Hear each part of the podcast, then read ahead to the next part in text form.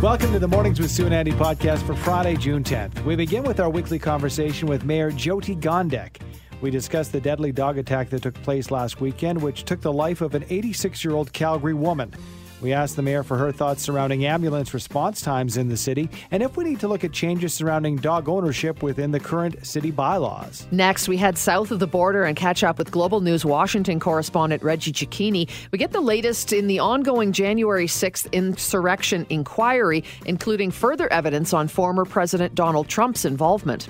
Then we hear about an ambitious pilot project taking place in the UK looking at the feasibility of a four day work week. We get details on the project, the largest in history, from Kenny James, UK broadcaster and business owner. And finally, pickleball. It is the fastest growing sport in North America. We catch up with Tony Tighe, president of the Calgary Pickleball Club, to explain what makes the sport so popular and where you can give it a try here in the city. Alberta Health Services and the City of Calgary have ordered separate reviews into why it took an ambulance 30 minutes to get an 86 year old woman who was attacked by three dogs and ultimately died of her injuries. Uh, to discuss this and all things happening in the city, we're joined by Mayor Jyoti Gondek. Good morning to you, Madam Mayor. Good morning, Andy and Sue.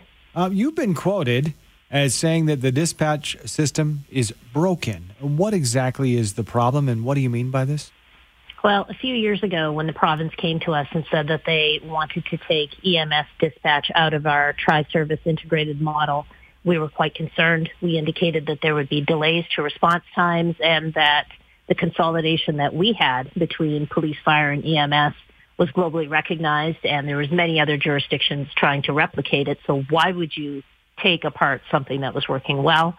And we can see from the tragedy on the weekend and so many other messages that we have received from Calgarians that the current system doesn't work. This dispatch model that the province has put together is not working anywhere in the province. So, the internal external investigation, do you think that that is going to be enough? Would you like to see things revert back to the way it was before they did this consolidation and all the problems started happening? When it comes to the internal review that the City of Calgary will do, uh, that is something that gets done on any type of an incident to ensure that we understand what happened. When it comes to the external review that the province has promised to deliver over a four-month period, you know, I guess things take the time they take, and that's good that it's going to be thorough. But you cannot focus solely on this incident. They need to engage with municipalities immediately to listen to us and explain to us why we cannot go back to the tri-services model we had that worked well. And the discussion is continuing surrounding such a horrific incident that we've seen in our city about strict rules for pet owners of certain dog breeds and the number of dogs even that someone can have in their home. One texter suggesting mandatory training for certain breeds of dogs. What are your thoughts on this? You know, it's um, a topic that was discussed exhaustively a couple of years ago when we were looking at mm-hmm. the responsible pet ownership bylaw and any potential changes to it. At that point in time, which was, you know, fairly recently as my last term on council, the majority of Calgarians did not favor identifying so-called bully breeds or banning them the overwhelming majority of Calgarians said pets are the responsibility of the owner and owners should be held absolutely responsible for the actions of the animal. And there's indication that there's many different types of breeds that are responsible for the bite incidents that we are seeing. So I don't know that there's an appetite to open this back up again, considering we just looked at this very recently. Well, I think there'll be much more discussion on that uh, coming up for sure after what happened. I, I wonder if I wonder if there will be a little, little bit more appetite after this. But um, let's kind of switch gears again and talk about the Global Energy Show just wrapped up in the city.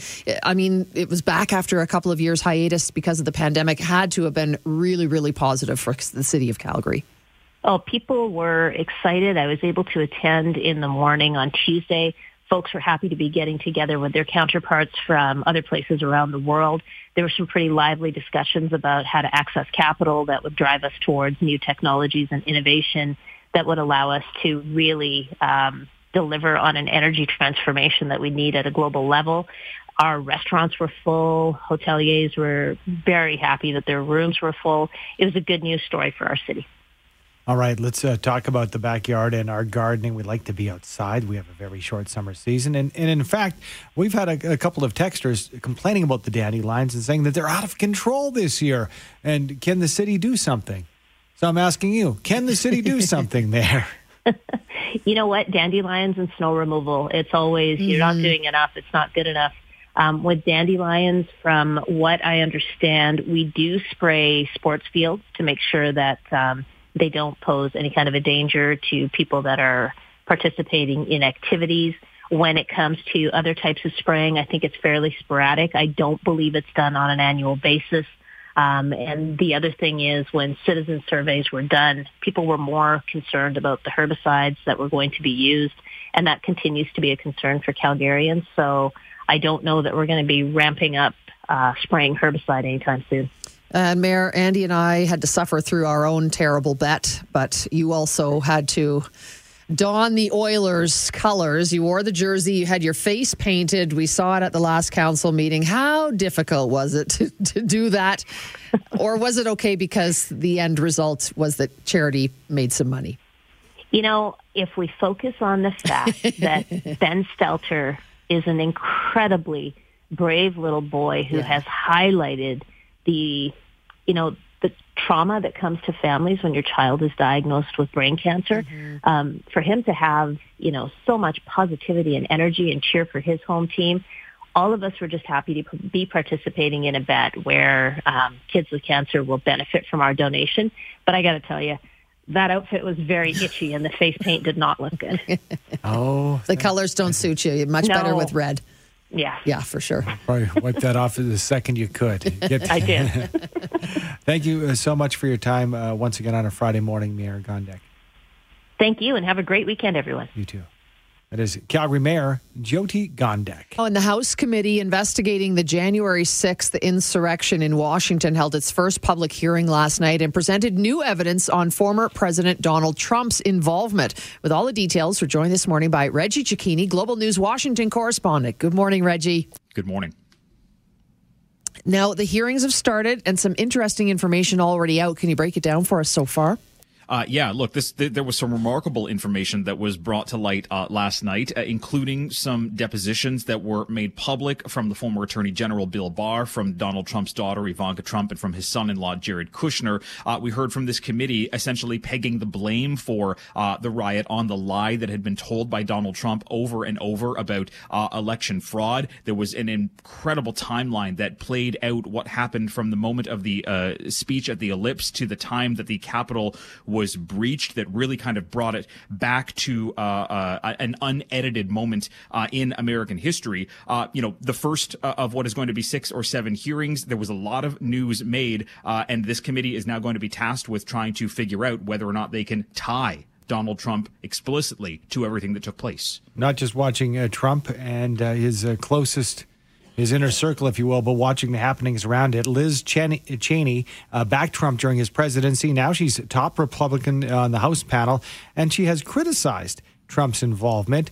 What does this mean for her political future at this point? Well, I mean, it's it's important to remember that she is one of two Republicans on, on, this committee, a moderate Republican, but still a staunchly conservative Republican, and to be calling out not only a, a Republican leader of her party, but also members of her own party. Uh, that was uh, that was an incredible moment. She made a point of saying at one time uh, that Donald Trump will be gone one day, but the dishonor of her Republican colleagues will live forever that that's a remarkable thing f- for a Republican to say. Mm-hmm. What does that mean for her in the future? Well, Donald Trump has already, uh, you know, backed her primary contender. There is an opportunity here that voters could push Liz Cheney from a political dynasty family out of Washington, but she says ultimately uh, that she believes she'll prevail, but that this is more important than the election itself uh, of her getting back into Congress. That this is a moment uh, in American history that needs to be corrected and righted. There's another one that potentially could happen as well if some Republicans will get behind it. And, and, we switch gears a little bit and talk about gun control. So I know there are a few Republicans who are speaking out saying we do need some rules put in place, whether it's the red flag or the changing the age limit of buying these automatic weapons. So, what's the latest on any kind of gun control measures ever getting into play? I mean, look, gun control and, and gun legislation in this country is going to be a forever conversation, uh, and very little will likely ever get done when it comes to something big and broad. The House earlier this week, they passed uh, a number uh, of, of bits of legislation that would include raising the age limit, that would include incentivizing people uh, dealing with safe storage of their firearms. And there was some Republican buy in on that. There was some Democratic pushback as well. Two members of the party defected on that. The problem here is is that what the House does is always doomed when it goes to the Senate. Mm-hmm. There simply isn't the support in the Senate for what the House is doing. The Senate is working on their own legislation, but it is likely going to be a watered down version of that, potentially dealing with background checks, potentially dealing with red flag laws. We could see something by the end of this week, or rather by or, or early next week. But again, there are still two opposing views on how to deal with gun control in this country from both parties. Well, and all eyes on uh, the politics behind it, the parties, the division, if you will. But I'm wondering, uh, you know, Reggie, down there, uh, when you, you're down there, you've been in, in Washington for quite some time. What are you uh, seeing and hearing from the public, from the people? Does it seem like it's different this time? Is there more, you know, support for gun control?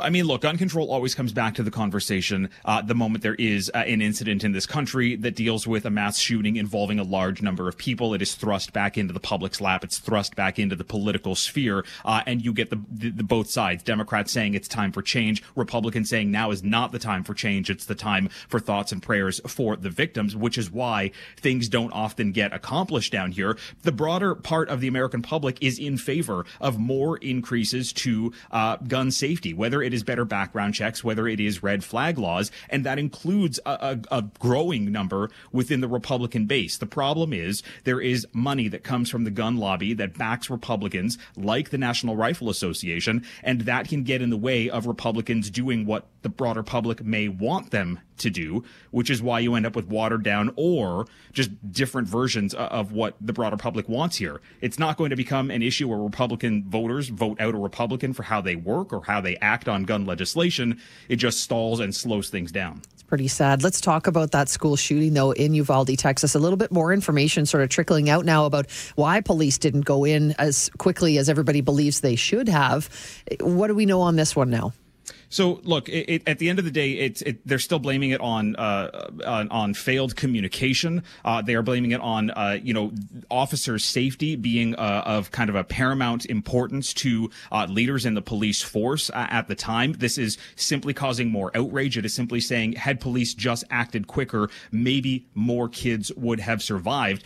there are a lot of unanswered questions, and we are seeing press conference after press conference where the press is pushing for some kind of answer from the police from members uh, of council uh, in Uvalde, uh, and they're simply not getting the information that they wanted, which is why there is such an increased effort here on the Department of Justice in Washington to uh, further their investigation or at least go further into detailing to the public what it is that they are looking for and ultimately what they may end up doing. All right, let's switch gears uh, just before we let you go and talk about well the shift from COVID to monkeypox, the latest disease affecting people across the globe. What is the effect of monkeypox in the U.S. at this point? I mean, look, there are more cases uh, of monkeypox uh, showing up. Uh, there are cases that are showing up in, in Hawaii now, uh, uh, of all places, uh, and that this is still not a cause for concern, at least amongst the broad public. And I mean, for what it's worth, monkeypox is is really not registering on most of the the public's agenda down here, even though this is a growing issue. we saw that the Centers for Disease Control did issue a level two travel alert for Americans that are traveling abroad, similar to what we saw take place in Ottawa, not calling for masking, simply calling for a greater awareness uh, of the surrounding situations. And if, uh, you know, you find yourself in a position of feeling ill to potentially get that checked out, you know, the CDC is working to ensure the, the safety of the American public. It's worth pointing out, though, last week when these documents were put up online, the CDC originally did say if you're going on a plane, you should put a mask on it was quickly you know uh, uh, revamped and, and the wording was taken away to not have to wear a mask kind of thrusting us back into the situation where covid was. Uh, but you know this is a crisis that is under control right now. It's just something the cdc is watching for. Thank you so much for the update this morning reggie. Have a great weekend. Thank you. Thank you. Reggie cecchini global news washington correspondent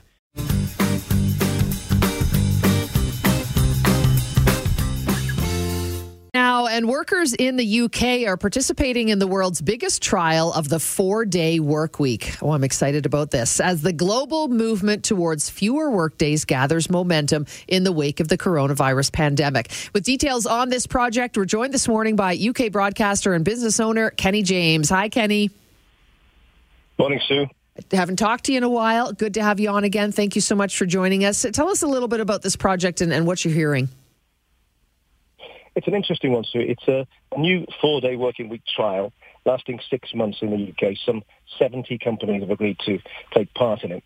Everything from takeaway stores right through to large financial organisations amongst those taking part. And as you mentioned, following the experience from the, the work at home rules that came out of the COVID outbreaks, many people in the UK now say they don't want to go back to work full time in the office at all. So it's causing issues for companies. Some say they simply can't find enough staff to function properly. So the government's supporting this new four-day week trial. It's it's interesting because I, I, think that probably certain businesses would not be able to exactly take part. I'm thinking about whether it's transportation or hospitality. Are are you seeing all sorts of different types of businesses and industries taking part? Yeah, I think so, Andy. It's, it's interesting. People want to see a way forward. There's, there's issues in the UK now finding staff for many businesses uh, post-COVID and Brexit, of course, over here. A lot of people from outside the UK went back to their homes in Europe and other places uh, and have decided for whatever reason not to come back. So there's, there's a massive jobs available here mm-hmm. and not enough people to fill them. So it's been causing issues for a lot of people. It's one of those things, there's no loss of pay. It's, it's called the, the 100, 80, 100 model. So it's 100% of your pay for 80% of the time, but with a guarantee of 100% productivity. But as you say, for some businesses, it's not an easy fill. Interesting. So, how long's the trial run for, and and what are they, you know, in, in terms of what they'll do afterwards? What are they hoping to kind of get some results and, and potentially implement it pretty quick, as far as you know? I think so. So it's a six-month trial in the UK. Uh, Oxford and Cambridge University researchers are going to study the trial to see how it may work going forward. Uh, they say reduced case of stress and burnout could actually be much more beneficial for companies and individuals. Morale apparently tends to be better too when you have more time to yourself at home. So initially six months, and then we'll see where it goes from there. I know that you have, uh, you know, some ties and some experience uh, here in Canada. I'm wondering if you can give us a comparison between you know, just how grueling a work week is in Canada versus the UK? Are they about the same, or um, you know, are, are, are there differences before this project? I think they're similar in many ways, Andy. Uh, it, it, varies business by business, of course. Uh, my business over here is, is mostly hospitality. and people work long hours um, and uh, for relatively small pay, relying quite a bit on, on tips and gratuities to, to help make up their, their, their salaries. But a lot of people who sort of have been office-based, as I said, post the COVID situation, were forced to work from home, and many companies have realised that they can function quite well with staff who don't need to be in the office all the time. Uh, so this was a, a fallout from that, really. So we know, Kenny, you know, as you're saying, there's there are some industries, some businesses that wouldn't be able to do a four day work week. It just, it, for some you know reasons, it might not work. But do you have friends or family or anybody who's participating in it right now? And, and sort of, are you hearing thoughts of of first, uh, you know, ideas of how they whether they like it or not? I haven't got any friends who personally that, that are doing it, but having conversations with friends about they would like to try it, and maybe they will try it going forward. And it, it suits some more businesses than others. And how do you think radio bosses would feel about you guys saying you're only going to work four days a week? Not good. We, we may not have good. made some poor choices we're trying, but not good. and now we're understanding where the decisions we've made. Uh, we'll, we'll switch gears now and talk about what's replaced uh, to a certain extent the coronavirus in the conversation when it comes to our health, and that is monkeypox. What is the current situation when it comes to monkeypox in the UK? Well, this one, Andy, came out of the blue uh, in, in, sort of five, six weeks ago. Uh, there have been some 350 cases or thereabouts reported in the UK in June and it's now been classified over here as a notifiable disease, which means that doctors have to report it to the local health authority if they suspect one of their patients has the disease. They don't seem to have identified yet how it's being easily transmitted between people, although it appears to be mostly a sexually transmitted disease. Uh, quite a bit of publicity about it around the outbreak, as you'd imagine, but not the sort of panic that we saw when, when COVID first set in. Yeah, thank goodness, right? It doesn't sound like um, you know too too many people are are jumping in line to get a vaccine. Uh, although we do know it does exist for for people perhaps from the countries where it originates, but it doesn't seem like uh, you know people are kind of jumping on the train of, of worry in, at this time anyway. no, they're, advising people Sue, to be wary uh, if you have any rash, unusual kind of rash, and or that you may been in contact with somebody that that has uh, monkeypox or you suspect may have monkeypox to get yourself checked out. People who've travelled to West and Central Africa recently, uh, according to the UK government, uh, should be see a medic right away and, and, check out for any signs that you may have picked up some kind of rash. All right. And uh, when it comes to COVID, uh, to revisit COVID, would you say, uh, or what percentage are you folks back to normal in the UK? And is there still some room for improvement post pandemic here? I think, Andy, uh, most businesses are back to normal. Um, most companies now, uh, aside of governmental departments and the government themselves, are now trying to encourage their people to get back to work and get back into the office. I think most companies have got people back in work. You see very few masks now in the UK, maybe one in ten people. Uh, just been out this morning myself into the city. Very few masks around. I think we've sort of we've mentally moved on, even if we haven't totally mm-hmm. moved on in terms of the, the disease itself. Thank you for joining us, Kenny. Always a pleasure to chat with you. Thanks for the update. Good morning, guys. Take care. Kenny James, UK broadcaster and business owner. He's so fun. And yes, broadcast background, works mm-hmm. in hospitality. I think he's an incredible resource because of his uh, diverse background. And what better bird's eye view of what's going on than somebody who works in the hospitality industry, rubbing shoulders with, with the general public, having to have staff, mm-hmm. dealing with, uh, you know, distributors and uh, suppliers. Uh, it, it is interesting. And at one point, uh, it always comes back to this. We're going to have to hoist a pint with Kenny James. We'll get the station to fly us over there and, and see. This is a um, good idea. Road trip, we call that. it's it's uh, it's also not just when it came to COVID, watching what was happening from the east, moving west and into our side of the mm-hmm. pond. But this four day work week, we've talked about it and we kind of poke fun at it, saying, wouldn't that be nice? Well, you know, more and more people are taking the serious look at it. Something we talked about, and I mentioned it on there, and somebody confirmed in our text line, which was we didn't have a five day work week until Henry Ford came along and said, right. This is so we've been doing the five day because we've been doing the five day. Mm-hmm. Could there be a better way? Can you squeeze out as much pro- uh, productivity in four days? I, I, think you know if, if, if you have the diligence and you get out of that mindset of you five really days, you can do it. Yeah, uh, you know what? You and we'll get a lot of texts. Oh, we couldn't do it. I couldn't do it in my business. Couldn't do it in my job. And that's probably the case for a lot of people. But if you can do it and your business can accommodate that, why not? If you get just as much productivity, if not more, people have better mental health because they've you know got a little extra time for themselves. Yes, isn't that kind of win-win for everybody? Well, and I think that you have a country like the UK doing this. And yeah, the said, whole like, country doing it. yeah, it. Oxford studying. Mm-hmm. Uh, the smart know, the, people oh, have come up with this, not dumb, dumb ideas. There it is. Oxford, Cambridge. You mentioned a couple of names. If they have success, this will be taken seriously. This will Agreed. be under the microscope uh, globally from other first world nations and saying, hey, you can work in the UK. And you better believe the workers once they give you the thumbs up in the UK, we'll be behind. Hey, look what's happening over there. You know it. The bosses might not be on board as quickly, but workers will be pushing it for sure. I can see that happening. And pickleball day is Saturday. And if you've been wondering whether this exciting new sport is for you, there's a free event to help you find out. Joining us now is former Calgary broadcaster turned pickleball aficionado. In fact, he's the president of the Calgary Pickleball Club, Tony Tighe. Hi, Tony. Hi, good morning. Hey, thanks so much for joining us. Okay, so you've changed careers entirely now. Um, Absolutely. I, I, thought I was busy before, and uh, I'm really busy now. I bet. For those who don't know yet, how would you explain pickleball? Is it sort? I would say kind of a cross between tennis and badminton. Would you say? More towards uh, uh, badminton, uh, kind of almost like uh, ping pong badminton. Okay. Um, the you don't have to run as much as tennis. You don't have to hit the ball as hard. The, and the court is is a third the size. So the court of a pickleball uh, game is, is the same size as a badminton court. Only the net is 36 inches high. So you don't have to, you know, really power the power the, the, the ball. You play usually with doubles, so that reduces the amount of running you have to do and it's it's it's a really kind of a short court sport where you're using a lot of strategy and ball placement and trying to outfox your opponents on the other side. Um, so it you know it's got a lot of uh, neat qualities to the game. All right. So uh, does one skill overpower the other, Tony, or is this is kind of a hybrid thing in the sense that I don't have to be excellent at either?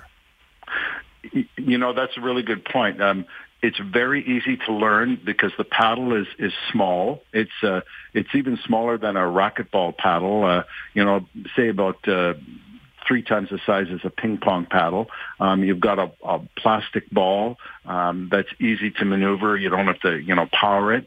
Um, you know, if if you have good, fairly good hand-eye coordination, um, and and usually when you're hitting the ball, they're short strokes, so you're not, you know, you're not winding up and trying to get this thing powered as hard as possible. Um, and and you're pretty close to the other people on the other side of the net. You know, you're playing back and forth over a short net. So, um, yeah, I, I would say that you know you don't have to have a back racket sport background, but it we're teaching people who've never had those backgrounds and and they're picking up the game really fast. I have started playing too, Tony. I love it. And as much as it's you're not running around as much, it's a great workout. And as you say, I've seen people with you know, all skill levels, people who've never played anything before, people with bad knees or bad backs, and they can still play and be really good at it. So, if somebody's yeah. interested, how do they try the sport for Pickleball Day? Well, the Calgary Pickleball Club has organized uh, a couple of events in the city on Saturday morning. So from 8 a.m. to noon at the North Glenmore Park tennis courts, we have our volunteers and hosts who've set up nets on the outdoor courts and anyone is welcome to come by and see what it's all about, watch it, step in, borrow one of our, our we'll have paddles for people, and, and you get a taste of what the game is all about. Get, you know, there'll be a lot of people there, so you might not get a, a large amount of time to play, but at least for over two or three, you know, three or four hours, no, no problem. And then we also have something going on at the Brentwood tennis pickleball courts. That's on Northmount Drive and and in the north end of the city, and they're doing a, a pickleball day from 9 a.m. to 11 a.m. I might be stretching it to noon as well. Mm-hmm. Same idea. Come on out, see what it's all about. There'll be people there who know how to play the game and help you learn a little bit about it. And then the rest of the year, the Calgary Pickleball Club has both outdoor and indoor pickleball year round, seven days a week and uh, you can find out all about it on our website, calgarypickleballclub.ca. We'll send people there, calgarypickleballclub.ca. Thanks so much, Tony. Hope to see you on the court. Great to talk to you guys again. Take care. Thank you. That's Tony Tighe, you know the name, former broadcaster and president of the Calgary Pickleball Club. Thanks for downloading and listening to the podcast. Don't forget to subscribe, rate, and review for free at Apple Podcast, Google Play, or wherever you find your podcasts. And tune in to Mornings with Sue and Andy from 5.30 to 9 every weekday morning on 770 CHQR.